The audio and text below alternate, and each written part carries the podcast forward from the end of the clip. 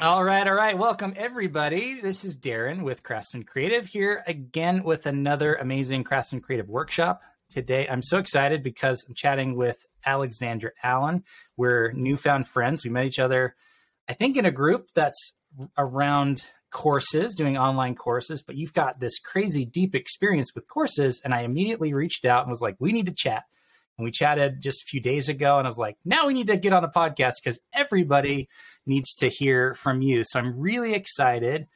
This conversation is, we're going to go deep on marketing courses. And I'm excited to chat with you because you have this experience. You were a mentor with Write of Passage, which is one of like the biggest online courses, cohort based courses. You've also worked with Maven, which has kind of come on the scene in a crazy fashion over the last year and a half or so. And so, really excited to chat. Um, hi, welcome. Thanks for being here. yeah, thanks so much, Darren. Uh, excited to be here. So, thanks for having me on. And excited mm-hmm. to, to dive into marketing with you as well. If someone had told me even like a year ago that I'd be talking about course marketing for this sort of stuff, I would have laughed because it's a topic that I knew nothing nothing nothing much about even a few months back so uh, excited to dive into this topic and break it down for anyone who needs more info on it Amazing. All right. So most people know my background if they're watching or listening to this because they know that I've been producing courses randomly over the last two years. I started this thing called Craftsman Creative, which originally was an online course platform for creatives. And now it's like my own brand. I wrote a book and I have all this other content around, uh, you know, kind of taking on the craftsman mindset, treating your your business like a business and acting like a business owner rather than just an artist or creator. So let's hear first about like what's your background? How did you get into courses? What was kind of your path to you know us getting on a call today and talking on a podcast? Yeah a great question. So uh, like most people i think who are working in this space. It was pretty unconventional and i definitely wouldn't have i don't think i would have been able to plan this had i wanted to. Uh, so just to kind of dial back uh, when the pandemic happened at uh, the start of 2020 i was actually working at ubisoft hq in paris and so that was when I first kind of got into this whole remote work. Uh, I, I, well, I was working kind of remotely almost since 2018 because as part of the international HQ, um, for those who don't know, Ubisoft is a company with over 18,000 employees um, in countries around the world. So a lot of my work uh, on community and strategy for global HR initiatives was talking to people in different locations like we're doing now uh, talking about training initiatives and KPIs and different community building initiatives they were doing locally. So that's when I first kind of got into this whole way of, you know, not just um, not just working with people online, but trying to think of how do you how do you scale training initiatives to get everyone aligned across different different locations, different cultures. Um, so that's when I kind of got into it. And then in early 2020, I decided I really wanted to go deep on that and figure um, instead of just coordinating and doing logistics and kind of just making things up on the fly in terms of suggestions uh, for what would make things impactful and you know doing my own research. I really wanted to get some formal training just to give me a bit of a confidence booster and to be able to add more value. So i actually enrolled in my first cbc program um, at the harvard extension school. So i was doing it remotely from france um, the extension being based in the us and so i started studying learning design and tech. And I was blown away at how amazing the program was because I was learning about instructional design with people who were, you know, in Dubai, uh, in the US, um, in South America. Um, so it was really cool that we were all learning about education together. And then what was cool is everyone was bringing these different perspectives, again, from different cultures, different life experiences. And so that really opened my eyes to the power of, you know, the CBC model. And then um, during the pandemic, I ended up relocating to Montreal, where I am now, um, where I'm originally from, to be closer to family. And um, I ended up joining a startup incubator. And ironically, they run uh, cohort based programs for entrepreneurs and students who want to become entrepreneurs. And um, they had said when the pandemic hit, they had no idea what they were going to do because it was impossible to do what they did online. And then lo and behold, uh, their office was shut. So the choice was shut down or go online. And as you would have it, uh, they found a way. And I was one of the people who helped create that structure that they could teach it online. Um, and it was cool because then again, they got to open up their programs to startups that were even based in the US, which previously they couldn't have done because you had to be physically in Montreal. So that's where I kind of, uh, I guess, got my sea legs in terms of building programming with entrepreneurs because I worked with startup coaches, um, you know, veteran entrepreneurs who were figuring out how do we package this into a, a program that new entrepreneurs can learn the basics. Um, so that that was kind of my foray into it. Um, and fast forward a couple years, I decided I wanted to have more uh, more freedom to work remotely uh, because the startup incubator is actually going more into the office now, um, and I just wanted to kind of venture out on my own and explore different opportunities. So one of the first opportunities I had as a you know a solopreneur, if you will, uh, was working as a, an instructor coach on Maven's accelerator course. And then that really kind of was a nice transition of I'd been working with primarily with organizations because again, I was even though I was working with entrepreneurs, it was in an organizational model. So when I worked started working with Maven, um, I discovered that there were a lot of entrepreneurs and creators who were kind of working either on their own or with a very small team who were essentially trying to build a new revenue stream or an entirely new business based around a course they wanted to teach and that's where I saw there was a huge opportunity, you know, to continue helping people do that. So, uh, yeah, long story short, um, or not really, um, I uh, I've kind of just been working with um, a bunch of different instructors um, that I've met through Maven, um, through Write of Passage as well. Being such a strong community, there's a lot of people go into Write of Passage and then want to launch courses of their own. So again, uh, that's been a, a, huge catalyst in helping me connect with different people uh, and just kind of word of mouth referrals. But that's basically how it started and uh, where I'm at now. Uh, amazing. Okay. So I'm so excited to dive in. And this is kind of what you and I talked about the other day on the call. So I just, this is just an opportunity for the audience to hear how awesome your, your information and feedback is. Um, so let's get right into it because I'll share my experience, which I think is a very um, shared experience with a lot of people who create online courses. The first thing I did was I made two of my own courses right at the beginning of the pandemic um, I was in the process of doing that, and then it really sped up because I had all this free time all of a sudden. And I have this background as a film and TV producer. I've been, I owned my own video production company for 15 years, or 12 years, I guess. I've had a 15, 16 year career in this industry. So the easy part was making the course, coming up with the content, structuring it, filming it, editing it, building a website, hosting it, charging payments, all that stuff. Super easy. Like that took a week honestly, to like do a high level masterclass style course that looked good, sounded good, you know, helped achieve outcomes, et cetera, et cetera. And I sold like 10 seats to the course. It wasn't a live course, it was a pre recorded. That's still good and for so, first cohort, you know, unless you have a big following, bad. that's good. So props. it's true. That's true. It's not bad. Um, I'm always very uh, hard on myself when it comes to like numbers.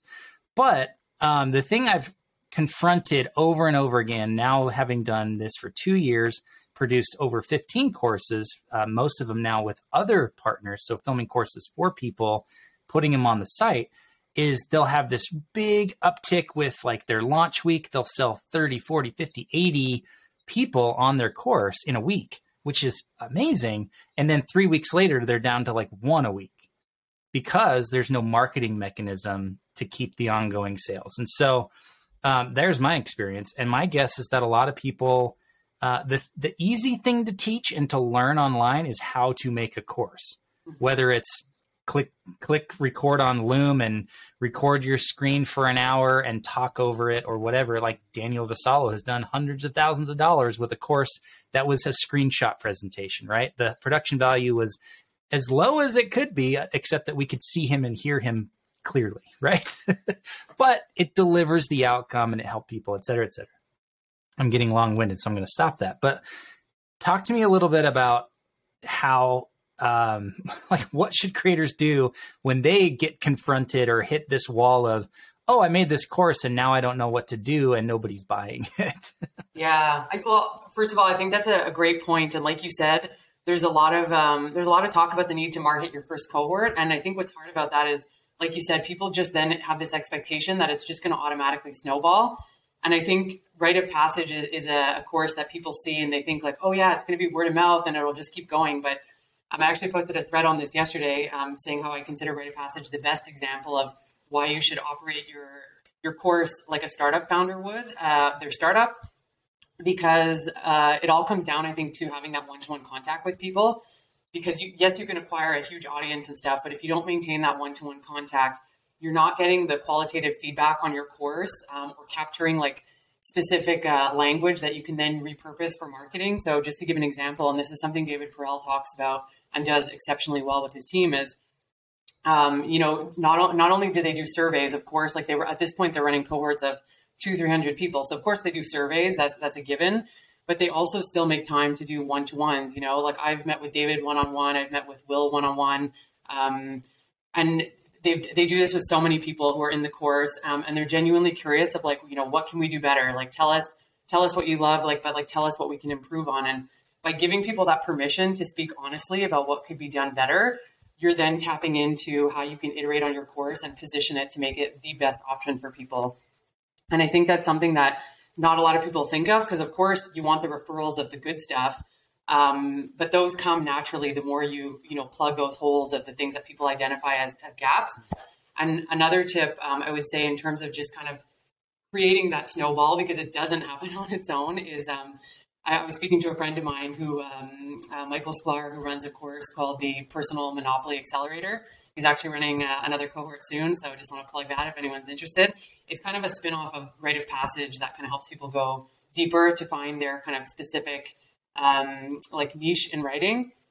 And what he was saying to me is he's like, oh, of course, I, I, I didn't think much about the marketing for the second one. And I'm like, of course, because once like the shot is fired and you start your cohort, you're so focused on what you're doing that you're not thinking about the next one.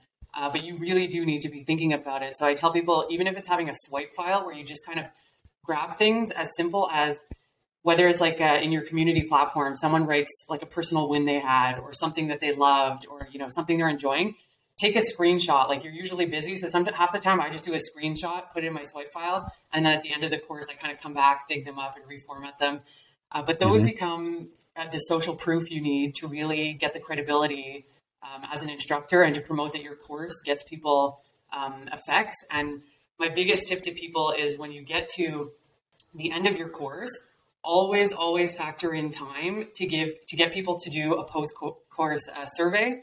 Because what most people do, and I used to do this as well, is you, you do the last session and then you tell people they're going to get a survey and you're like fingers crossed they're going to do it and most people don't so what you should do is build it into the last session because this guarantees that people are actually going to do it. But you have to make it a win-win. So instead of just making it about you and saying like I want you to give feedback on my course so that I can promote it to other people, you make it a reflection a reflection exercise for them. So it's it's built in into the learning design of your course where you get people to do a reflection on how far they've come, you know, what were the you know, what were the goals they set for themselves? What are the outcomes they've achieved? And you know what what are they proud of that they've done? And so it becomes a win for them in the in the sense of you're promoting learning because my one of my favorite favorite quotes that I use in my newsletter every week is from um, John Dewey where he says we do not learn from experience we learn from reflecting on experience. And that is so so true. Uh, you really need to reflect on the experience you've had in order to connect the dots of you know what's changed and what are you planning to continue uh, like sustaining going forward so what I tell people is use those, those questions. Don't just make it like, you know, a net promoter score of like, how likely are you to refer this? Those questions are fantastic, but you also have to have them like crafted more towards the student of, you know, what, what's the biggest achievement you've had in the course? You know, what's one thing you're mm-hmm. doing differently since you started? And just as like a precursor to that, you really should get people to do um, an initial survey or exercise again that's for them to really set goals and outline like what specifically they're looking to achieve. It could be an onboarding survey, it could be an exercise in your first session. But again, one of the most powerful uh, marketing marketing tactics, and I actually saw uh, Wes Kao posted something about this a couple of weeks ago, and she posts all kinds of genius stuff. So definitely follow her if you don't. Um, but she was talking about marketing in general is showing people before and after results, and I think in courses that's especially important. Um, and there was a tweet I shared a while ago, I have to dig it up, of an article I wrote before Write of Passage versus the rewritten article I wrote in Write of Passage. And I put them in a screenshot side by side comparison. And people were like, this is insane to see the difference. And for me, it was insane to see the difference because I'm like, wow, this shows that I'm getting, um, you know, I, I'm, I'm getting the outcomes I'm looking for and that I've really progressed. So I think if you can figure out a way to get your students to do like a before and after type thing from start to finish, again, then ask them for their permission. If you can share a few, you can put them on your landing page. That speaks a lot more to people than just having people say, like, it was great, it was wonderful. Because you also want your testimonial to be specific. That's another thing. Like, some people automatically go, let's say it's uh, Darren's the best instructor, he's awesome, uh, I learned so much. but like that's very vague. Like what specifically, like what specific outcome did you help them achieve, and how did you help them do that? Is what people want to know um, to be convinced. But yeah, if you can figure out how to do a before and after, that's phenomenal. And I know um, uh, Charlotte, the founder of, there's an app called My Snapshot, which Write of Passage actually uses. And it's part of the onboarding survey where people evaluate themselves on this um, uh, this grid of like like the different um, skills you're looking to build on. Of they rate where they're at, and then at the end they rate where they are, and you see the difference. And again, that helps people helps people recognize how far they've come. So if you can do that for your students, those all become marketing assets that you can promote your course because I, there's nothing better than social proof when it comes to all your marketing stuff or word of mouth. Yeah. Holy cow. That's amazing. So I'm curious, does it work differently in your mind for a pre-recorded course versus a cohort-based course?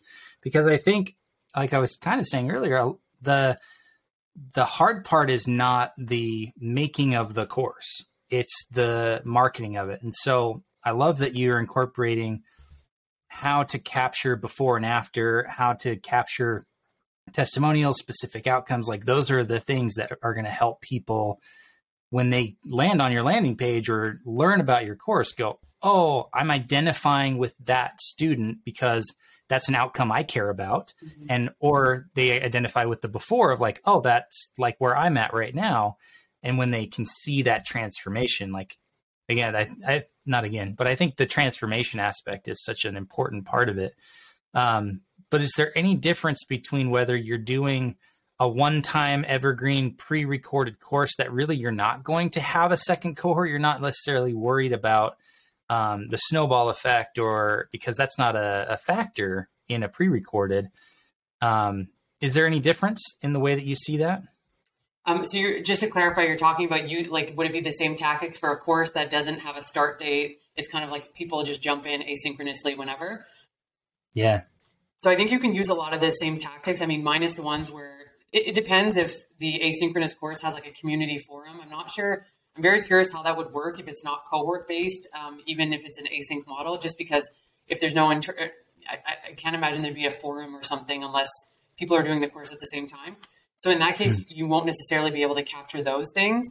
But I still think ideally if you could have something like a before and after survey and like these reflection exercises, you could still extract that and then use them as testimonials. And whether you decide, I, am not sure exactly. Like again, I haven't really worked on asynchronous courses, so I'm, this is just my me me thinking on the spot here.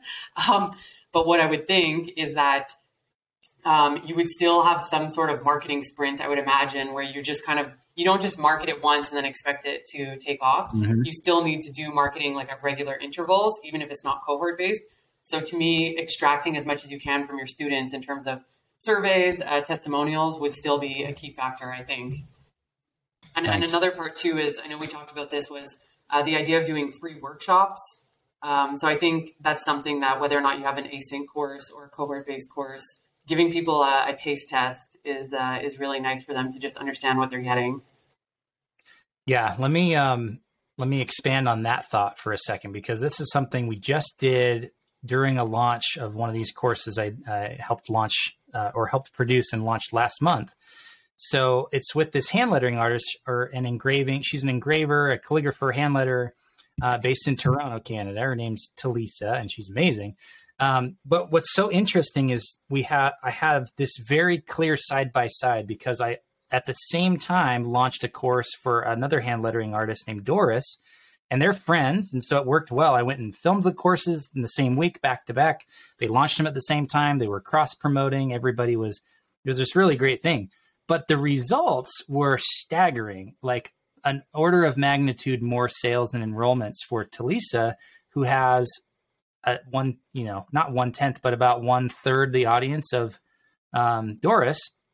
And what was so interesting to me was the strategy of marketing it is what determined those outcomes. And so Talisa had spent the last year building up an email list and had 250, 300 people on that list that she knew were interested in learning about calligraphy, lettering, engraving from her. So when she was announcing that I'm going to be producing a course, people were getting on her email list and she lined up an extra 150 over like the two months of you know pre-launch of just like announcing and talking about it, et cetera, et cetera. But diving into the workshop idea, Talisa did a live workshop. I'm planning on one with Doris. We just haven't done it yet.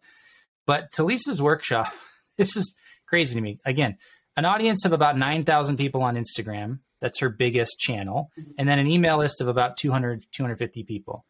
She signed up 285 people for this workshop. About 90 showed up live. And at the end of that call, we said, hey, for the people that are here on the call, for the next six hours, we'll give you the upgrade to like the free mentor, or we'll include the mentor session, which is an extra $200 on top of the price of the course. This is a pre recorded course. Yeah. So it's like a $495 price point for the course, 695 for the mentor session. They could get the 695 price for 495 She signed up like 15 people out of 85 from the workshop three days before the course even launched officially and did over $15,000 in sales in a week because she had such a great starting point. And so to me, that shows the power of A, an email list, and B, doing these free workshops because all people had to do was say, Yeah, here's my email. Tell me when the workshop is happening and I'll be there and it worked really really well even the people that couldn't attend live because they were in some different time zone or couldn't make it they still got an email that said hey here's a replay go check it out. And if you watch the replay and you still want the deal message me and i'll help you out. And there were like three people that two days later were like oh shoot is it too late to get the deal? I'm like no i got you. Don't worry you know? Because they were her diehard fans and they yeah. wanted to show up and learn from her. So i think if you, I think it's something where it's not something you're going to turn on in a week. You're not going to go from being a personality online or having a thousand followers or 2000 like I almost have and saying, Hey, now I'm an educator and come to my free workshop and buy my $500 course. Yeah. That's not something that happens for an audience to take that big of a swing or to expand their vision of you in a week she did it over a year consciously methodically building her email list and then for months talking about i have a course coming i have a course coming here's the outcome here's what's going to happen to where she had that outcome um, so thoughts on that like let's talk a little bit more about these free workshops how do you utilize them to get to improve the marketing for the actual product which is the course yeah absolutely and i like what you said about the there has to be stepping stones in terms of like just to give it an analogy. I think like social media is just kind of socializing at large, right? And then getting people on your email list is like the equivalent of dating or having like that more intimate relationship versus getting people to buy stuff. That's like a marriage, uh, you know, commitment where people are really invested. So just just to give you an idea of like the different buckets of the stepping stone. So I think I know. Um, so David Perell again. Uh, I, I, refer so much to his his stuff because that's how I've learned a lot about specifically about marketing, and he, he's even a marketing guest speaker for Maven's Accelerator course. So you know, I've been absorbing all of his knowledge. Uh, but he has this analogy where he talks about the need to get people to cross the public to private bridge, and it's this idea that uh, he gives a case study of this startup that was in San Francisco that was supposed to be like the next big thing. They were unstoppable, or so everyone thought. Um, and they mm-hmm. built this, amassed this huge audience um, on Twitter. I think it was called Meerkat. I remember you knew of it, right? Yeah. Is that the oh, right yeah. name? Yeah. Okay. Uh, anyway, he, he, was basically just saying that, um, you know, they were destined to be massive. Um, but then Twitter changed something and they basically lost their following overnight because they didn't have a way to, to connect with their clients because all of a sudden mm-hmm. their Twitter following was gone. And it's something that kind of really wakes you up to the fact of, oh, wow, you can spend years of your life amassing these huge audiences on social platforms, um, whether it's YouTube, LinkedIn, etc. And then all of a sudden, you know, your account gets shut down for whatever reason. You've done something uh, to piss off the platform, or you've like, you know, d- done something unintentionally even. Um, and all of a sudden, uh, your your page is down, and then it's like, well, how do you how do you get in touch with all these people that you've worked so hard to bring into your kind of orbit?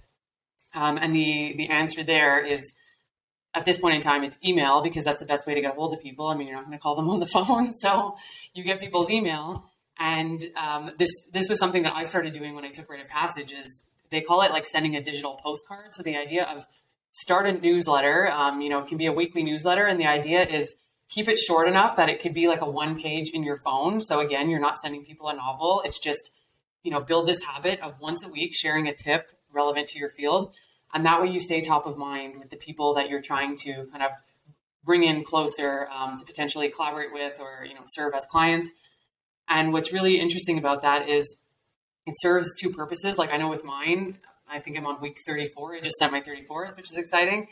Um, nice. It's it's not. It doesn't just become about marketing. It really just becomes to me about relationship building. And I, I think what's really rewarding about that is there's so many people who reply back with things that resonate with them. Um, you know, I have people on there who are even like family friends or like you know my my uncle's like friend who's a you know been a multi-time entrepreneur who wrote back like you know I'm so excited for your journey and leads to this whole discussion of him giving me advice and I'm like if I didn't have my newsletter we wouldn't be having this exchange because this opens the floor to kind of dive into this. So to me, it's I kind of look back again, like as someone who used to be very intimidated by marketing and is still learning the ropes. Like, mm-hmm. what is marketing in the sense of it's really about building trust um, and respect, like building that mutual trust and respect with people. And to me, it's just how do you kind of lay that foundation to allow that to kind of grow? Like people say, the the analogy, uh, the deeper the roots, the stronger the branches, and that's kind of how I think of how you need to go about the marketing is make it a two-way street of you know you're sharing things um, to help educate people to help entertain them as well. Um, and then they're reciprocating too with what they what resonates uh, what they want more of um, but yeah sorry i'm going off on like a tangent but all that to say oh, um, really about bringing bringing people into an email it, it doesn't have to be this like yucky like oh like i have to spam you with emails because that's something that i hate. Um, but it's really about kind of just bringing someone in closer to get to know you more to understand like what makes you unique because i think for me a big part of um, a big part of what makes a good course and what makes a good instructor is really playing to your unique strengths so i call it um, like accentuating what's unique about you. Um, so that's kind of like my, my go-to term for it. Um, and even to just kind of give an example like um, one of my friends louis who i met through Write Passage he was a mentor and now he's launched a course on maven called the newsletter launchpad. He's kind of like coined this whole identity of he calls himself like the awkward um, engineer turned entrepreneur um, in the sense of you know he's like i used to be really scared of public speaking and i still get like nervous of sharing all this stuff but he he's out there doing it and kind of just like managed to turn this thing into like a huge asset. And it's by accentuating what's unique about him people feel like they get to know him more and they're like i trust him more. Uh, he has more credibility because he's so authentic. So it's really just kind of accentuating those things about yourself. And I think your email list is a great way to have more candid conversations with people and share more share more intimate details about you, about your work, um, and really build that relationship. So it's kind of like you're you're bringing people in, but you're building a relationship as opposed to just trying to get them like into a into like a generic marketing funnel. Yes. Does that answer your question? Sorry, I feel like I went on such a tangent. I love where we went, where we ended up because I think um, what I took from that, and I have an example that I'll share as well, is that relationship building is marketing in a sense, but mm-hmm. in my mind, the outcomes of like getting more people on your email list, selling more courses, whatever it might be. My experience having a small audience is that relationship building is actually better and more effective than quote unquote marketing. And marketing is not the same thing as advertising. They're very similar, but they're not the same. And marketing is not sales. So let's get that out of the way. but here's a personal example just from the last two months. So I wrote a book called Craftsman Creative, and I had to figure out how do I market a book? I've never done that before. Well, the most effective thing I did was not the five different ad spots that I placed in newsletters. And I did them all the way from like Josh Spector and Justin Moore and Growth Currency and even like Recommendo and some of the some big newsletters 18 20 50,000 readers um, did not drive a lot of sales maybe a handful maybe 3 or 5 total from like hundreds of dollars of advertising spend um, the thing that drove the most sales and especially newsletter subscribers was a friend of mine Josh Spector who pulled my um, pulled a post, like a chapter from my book that I had published as a blog post months ago, and put it in his newsletter, in one of his daily newsletters. And in two days, 1,500 people came and visited my wow. website, and over 60 people signed up for the email list in two days. I think it's now up to 85. I was just tracking it all this morning. I was like, holy cow, last month was the biggest month ever because Josh Spector did this thing for me. And because he's a friend, and I told him, hey, I was hoping to advertise in your newsletter, but you're booked out till July and I don't have time. And he didn't even like we didn't even talk about it. I didn't ask. I didn't. I just was like, ah, oh, bummer. I really wanted to get in your newsletter. He did it as a friend, as a kindness, shared a link to my stuff, and drove his newsletter people there. Um, the times that people have retweeted me on Twitter, the times people have included my stuff in their newsletters or in their podcast or whatever it may be, is so much more effective by like two or three orders of magnitude more effective than any advertising I can do with my small budget and my marketing efforts with a small audience because you know I'll put a tweet out and 150 people see it. I'll put a newsletter out and you know six 700 people see it which is great and I have that uh, ability but these are people who already know me or who already have my book or who already listened to them. They're obviously on my newsletter. They already get it. Um, marketing I see as a way to reach new people, even though like when you're launching a product, you want to announce it to your existing audience as well. Um, but I mean, just I, I'm so glad you brought that up, the relationship building aspect of it all, because we it's it's um it's not the reason you should do it to like no, use those people to get to give you something, right? But the benefit of being a human and being nice and kind and reaching out to people and meeting people and building relationships with people online is that these serendipitous, really cool, like moments of grace is what I call them, is just these incredible opportunities pop up that you didn't even know were going to happen um, because you did that work. And so it's thinking of it as more of a long term game than a short term transaction of, hey, I need you to do this thing for me right now. Big time. No regard of what I'm going to do for you. yeah, and, I think it's something like I'm still pretty new to Twitter. Um, I've only like been active for like maybe a year or so, but like even then, only recently got active. Um, and I noticed like even like I get a lot of DMs. I know a lot of people do of like, hey, like from someone I've never met or like who doesn't follow me or I don't follow them, being like, I have this thing, would love if you could like promote it or something. And I'm like, I have, I have no idea what this is or or whatever. So it just kind of feels very random versus um, what you're saying about relationship building is ironically, like you said, by not trying to be like pushing stuff on people and just by focusing on relationship building and you know spending time with people who have genuine shared interests with you, you actually end up supercharging your your marketing to your point exactly where someone in your network then like shares it and that supercharges you know your reach as opposed to just doing it yourself. And again, like I've had this happen with friends I've met in Write of Passage. Some of them have massive followings um, on on various social media platforms, and you know they've they've shared something that, or you know they always like like my posts and stuff, and I'm like, oh, like I would never ask them to do that because you know whether they have a different audience, etc. But just the fact that like friends want you to succeed, and this is something that again, like this is very meta because I'm talking about being a student as well in a CBC, but with Write of Passage, um, it's such a challenging and intense course that um, I think people really connect through it. And my friend John Nicholas, um, who's been in the course and he's been a steward for it, was you know metaphorically describes it as like we we bled on the page together because like all of us were putting ourselves out there with our writing, but it was twofold, and then it was also just also sharing very personal experiences, uh, personal goals. And what happens when you do that is you become invested in each other's success in you know in whatever you're doing. And it's funny like a lot of us went going into it like i hadn't even launched my business yet. Other people too were like i just quit my job and trying to figure it out. But it's like we become invested in each other as people.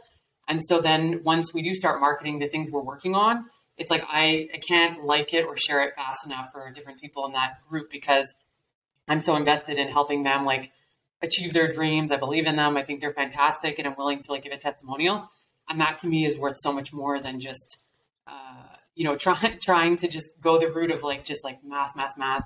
Obviously, the the bigger the following you can acquire, that's great. But just to say like, don't do that at the expense of building relationships at the same time, because at the end of the day, that community foundation is what I think sustains you long term. And I remember um, someone I followed who has a big following, like almost like twenty thousand followers, was saying um, you know, sharing really vulnerably, which is why I love following her um, about being like a solopreneur. She was saying how she amassed this huge following and it became like such a part of her identity that she then decided to pivot and do something different. And when she announced it, there was like barely any engagement or reaction. And she said she had to like sign off for the weekend and kind of do like a detox because she's like, it just put her through such a spiral to think like, okay, I've been tying my identity to this huge following and now like no one cares about this new thing.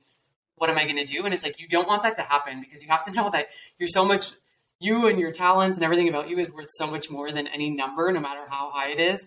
So I think that's where you need to kind of have that. People talk about like your kind of public persona in a way too of maintaining uh, that gravity that the relationships are, are what's really important. And if you like fuck up on something or if you, you know, make a mistake with, you know, your product, your course, etc., those people who are your friends who are invested in you, you know, they're they're not just going to blow you off or stop following you or you know insult you publicly. So I think it's it really comes down to yeah that community aspect of building relationships, trust, respect, um, and that's what sustains you long term. And I think just makes you feel healthier as a person too. Absolutely. So let's um, have let's kind of finish up on this question. I I don't want to keep you too long, and we don't have audience here today for Q and A, so that's okay. But um, you brought up this idea, or at least um, made me think of this idea of audience first versus product first. That's something that's discussed a lot in like startup world, where people talk about building product forever and ever and ever and making it perfect and then launching it and nobody's there. It's crickets because they never built an audience. They never even understood if there was a market for this product, right? And I think that can apply very easily to whether it's a pre-recorded or a cohort-based course. Mm-hmm. Uh, perfect example. I just tried launching a cohort-based course without a demand for it, and the result was I sold zero seats. Um, it was an experiment of sorts with this new yeah. company that's doing a Web three enrollment into cohort-based courses and stuff. So I was like, yeah, I'll be your first. I'll be the test dummy and I'll figure out like what's working, what's not. I worked with them like through every stage of like, hey, your your builder is broken or hey, this text block is like not it doesn't have any formatting and that kind of stuff. And um, you know, launched it even though I had been talking about Web3, even though I'd been talking about courses, even though I'd been talking about my book, um, there wasn't enough demand. And I have, again, 2,000 person on my email list, about almost 2,000 on Twitter, you know, 15, 1,600 on other social media platforms. That wasn't even enough to get one person to buy, which is kind of sad, but that's okay. Again, it was an experiment, not a failure. Um, so, how important in your mind is it to focus on audience first versus focusing on product first? Can or should you do them simultaneously? Like, what's your take on that part of this whole jam? Yeah, it's a really great question. And it's something that um, comes up and has been like a friendly joke with um, some of the other course coaches that I've worked with who are more focused, like specialists in marketing, um, versus mm-hmm. like someone like me. My, my specialty is more pedagogy and operation side.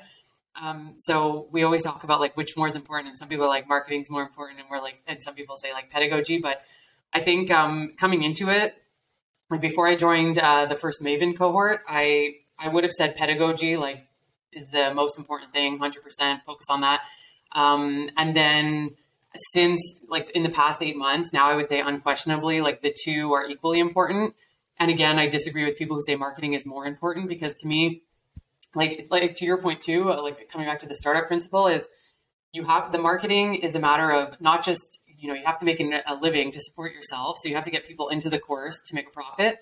But at the same time in order to like make the system function in order to give people the results they want you have to get the right people into that course. Um, otherwise you know they won't get the results that you know you're looking to give people and the people that you're actually looking to help won't be in your course.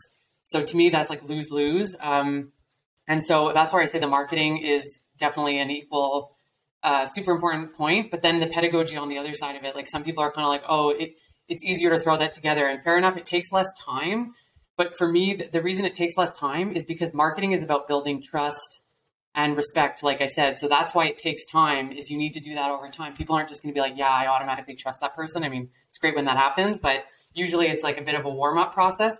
Whereas with the pedagogy, if they've signed up to your course, they obviously trust and respect that you actually know what you're teaching. So, to, so yes, you can put the pedagogy together faster than you can the marketing in terms of deploying it. Um, but I would say that they're equally important to think about both. Um, and this is something that I think the Maven Course Accelerator does exceptionally well. Is um, so Wes Kao has this um, this kind of she calls it her spiky point of view that you should start marketing before you build it. And now having like been through it and stuff, I'm like, I agree. Like you should you shouldn't build out your whole course if you haven't started marketing it because to me a huge part of it is again that customer discovery aspect um, from the startup world of you need to speak to people one on one. Like I know some people with big audiences can just do surveys and they're like, okay, that's enough information.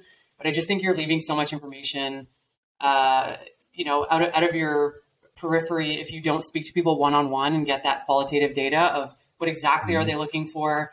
Um, you know, what are like get the exact wording because again with surveys, there's only so much you'll get from them, and you don't pick up on the nuance of speaking to someone directly. So coming back to that startup analogy, I think you really need to do that customer discovery work so I think you do that up front. Um, and then once you've validated demand for your course, then you start building it in full.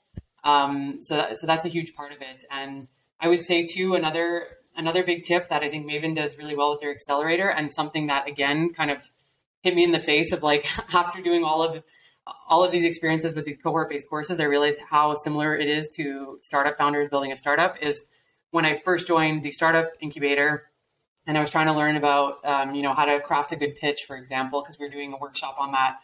I watched a bunch of pitches for um, a competition at Startup Fest. Um, I, I, don't know if you've heard of it, but the big event in Montreal. Yeah, okay, it's pretty big. so I watched a bunch of pitches, and what was interesting is the number one thing I noticed, the pattern in all of these competitions was the the most critical feedback that the judges seemed to just repeat over and over again, no matter how amazing the pitch seemed, was the differentiator wasn't clear enough. Like why you? Like why your product? That was not clear enough. Like the product being great was or service was great but they're like but what's your differentiator? And they just kept repeating that to like all these people and i was like oh it's true. Like it's so easy to to glaze over the differentiator or to not think it's that important. Um, mm-hmm.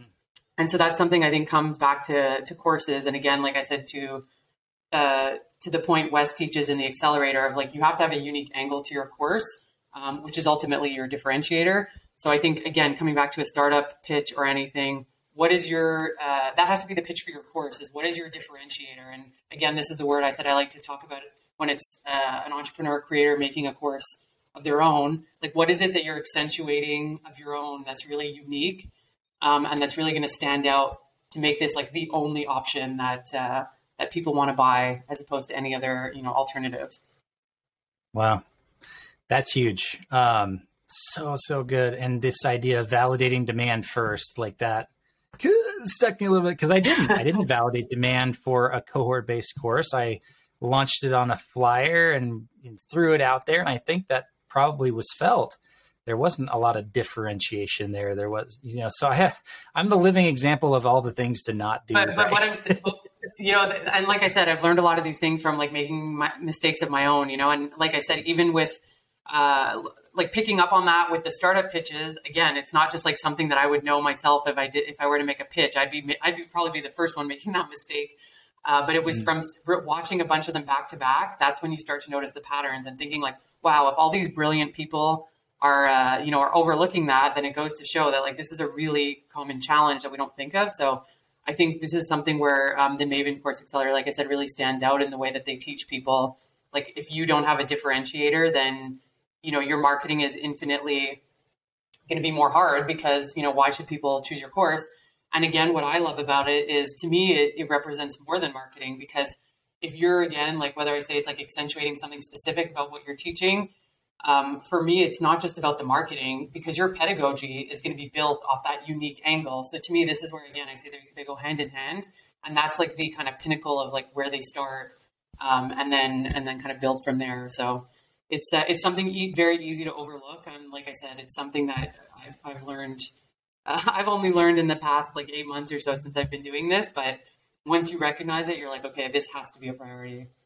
And, and I think yeah, just validating it. And to your point, to cut you some flack of even if you felt like you had kind of validated the concept, I think like you said, the Web three angle, like that's that's something very new that even to someone like me, I would be like, I was kind of unclear about how it worked.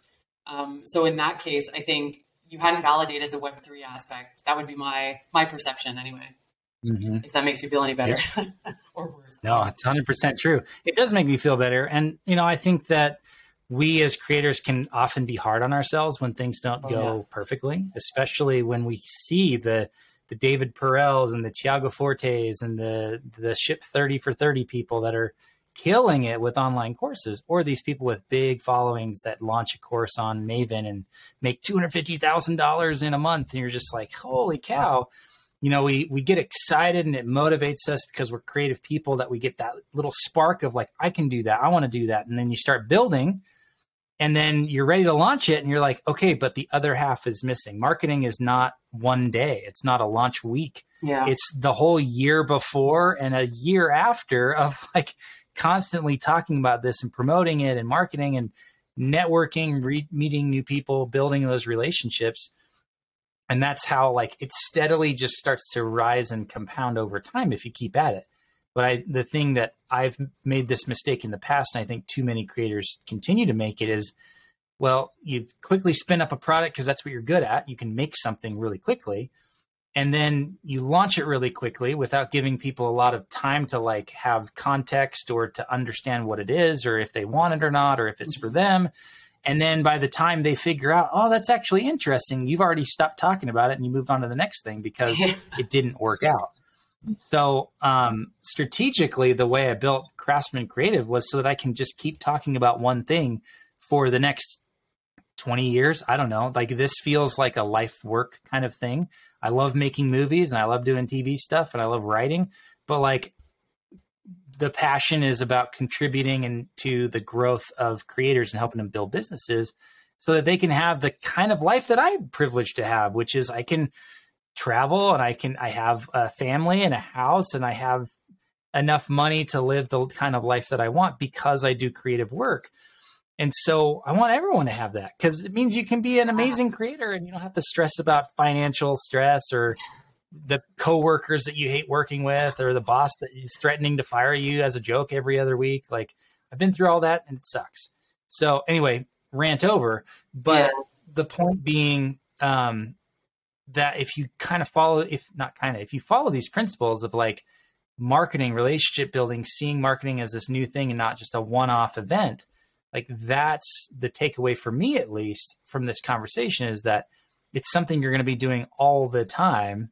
So figure out that messaging figure out that differentiator because then you can talk about it and it's not it doesn't feel salesy or icky or anything like that. You're genuinely trying to help people with that messaging Absolutely. And I, I think, um, like you mentioned, someone like, again, David Perell, I know I keep coming back to this example because Write of Passage really yeah. is like this, I think just is like the all star example of you know what a cohort based mm-hmm. course can be when done well.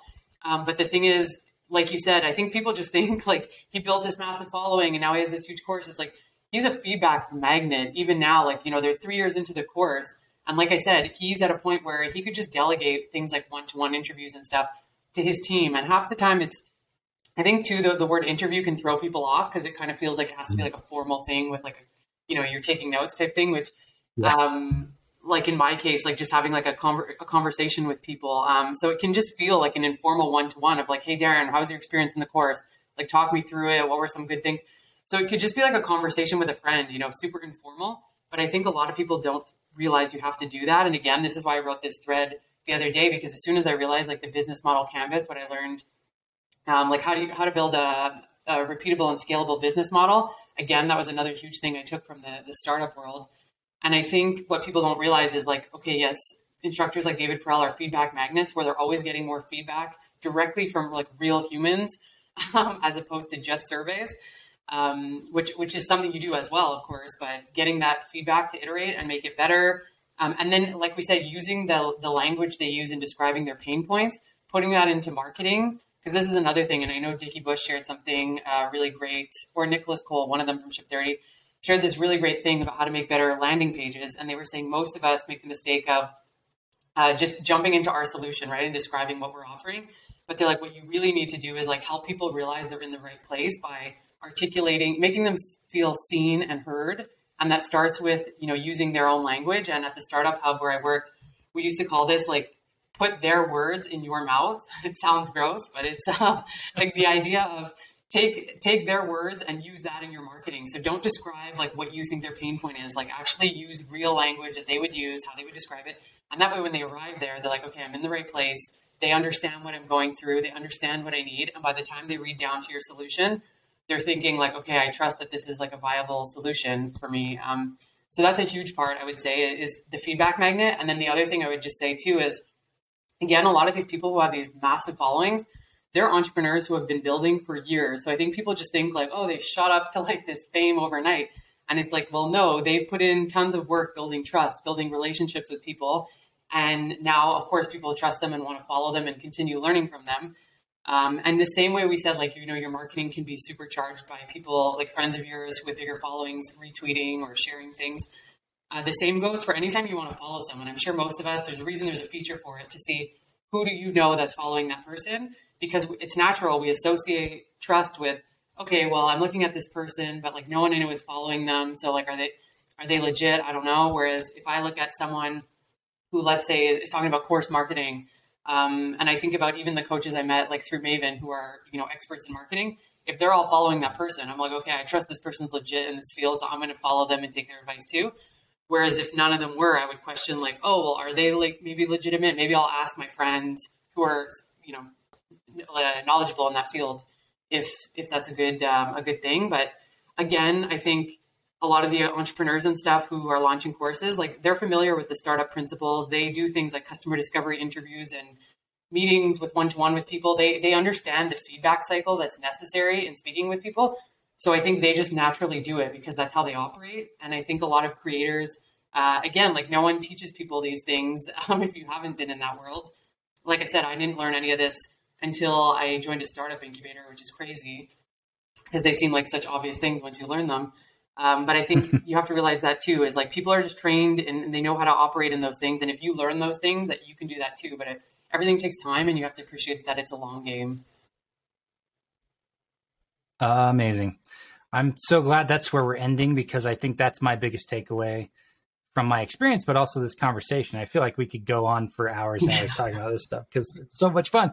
But you have to think expand your mindset around what marketing is that it's a long-term thing it's not an event it's part of the process of being a, an owner of a creative business or any business you need yeah. to be marketing consistently and constantly and that's something that doesn't turn off it's another part of your business that makes it all work so amazing amazing alexandra where can people find you online what are you working on that you want to tell people about let's uh, send people your way because after after listening to this, they definitely should be following you online and checking out your stuff.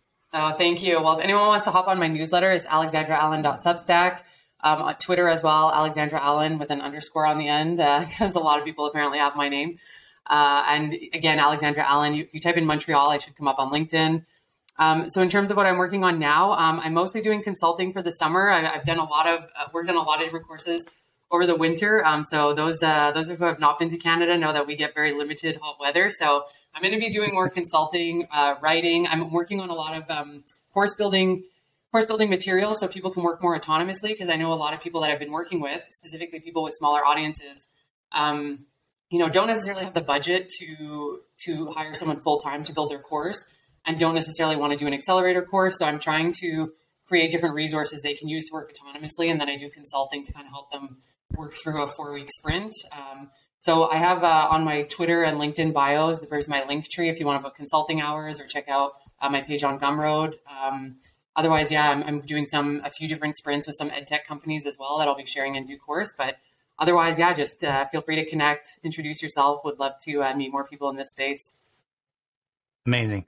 One of the things I think you are best at is that, you know, just in our conversations that we've had already in two weeks, you've already introduced me to like four other people that I should know or talk to. And I've reached out and DM'd them, nice. them and like my network is expanded because I met you. So hopefully people can uh, go find you online and connect that way because it's, it's good. For, that, that's great the- to hear because I know uh, I'm definitely an event organizer. And actually, when I worked at Ubisoft, I organized an annual conference uh, for um, our international uh, team. So uh, yeah, it's definitely something that I'm looking to do more community building initiatives and connect more people in this space because there's so many interesting people. And like I said, having people in different locations from different backgrounds, uh, it's, it's, really exciting. So yeah, uh, definitely feel free to connect and introduce yourself. So cool. All right. Well, thanks a ton. For those of you who are not yet on the Craftsman Creative newsletter, head over to craftsmancreative.co get that in your inbox. And thanks again, Alexandra. This was amazing. Thank you, Darren. I really appreciate it. It was a good first podcast experience. awesome. Okay.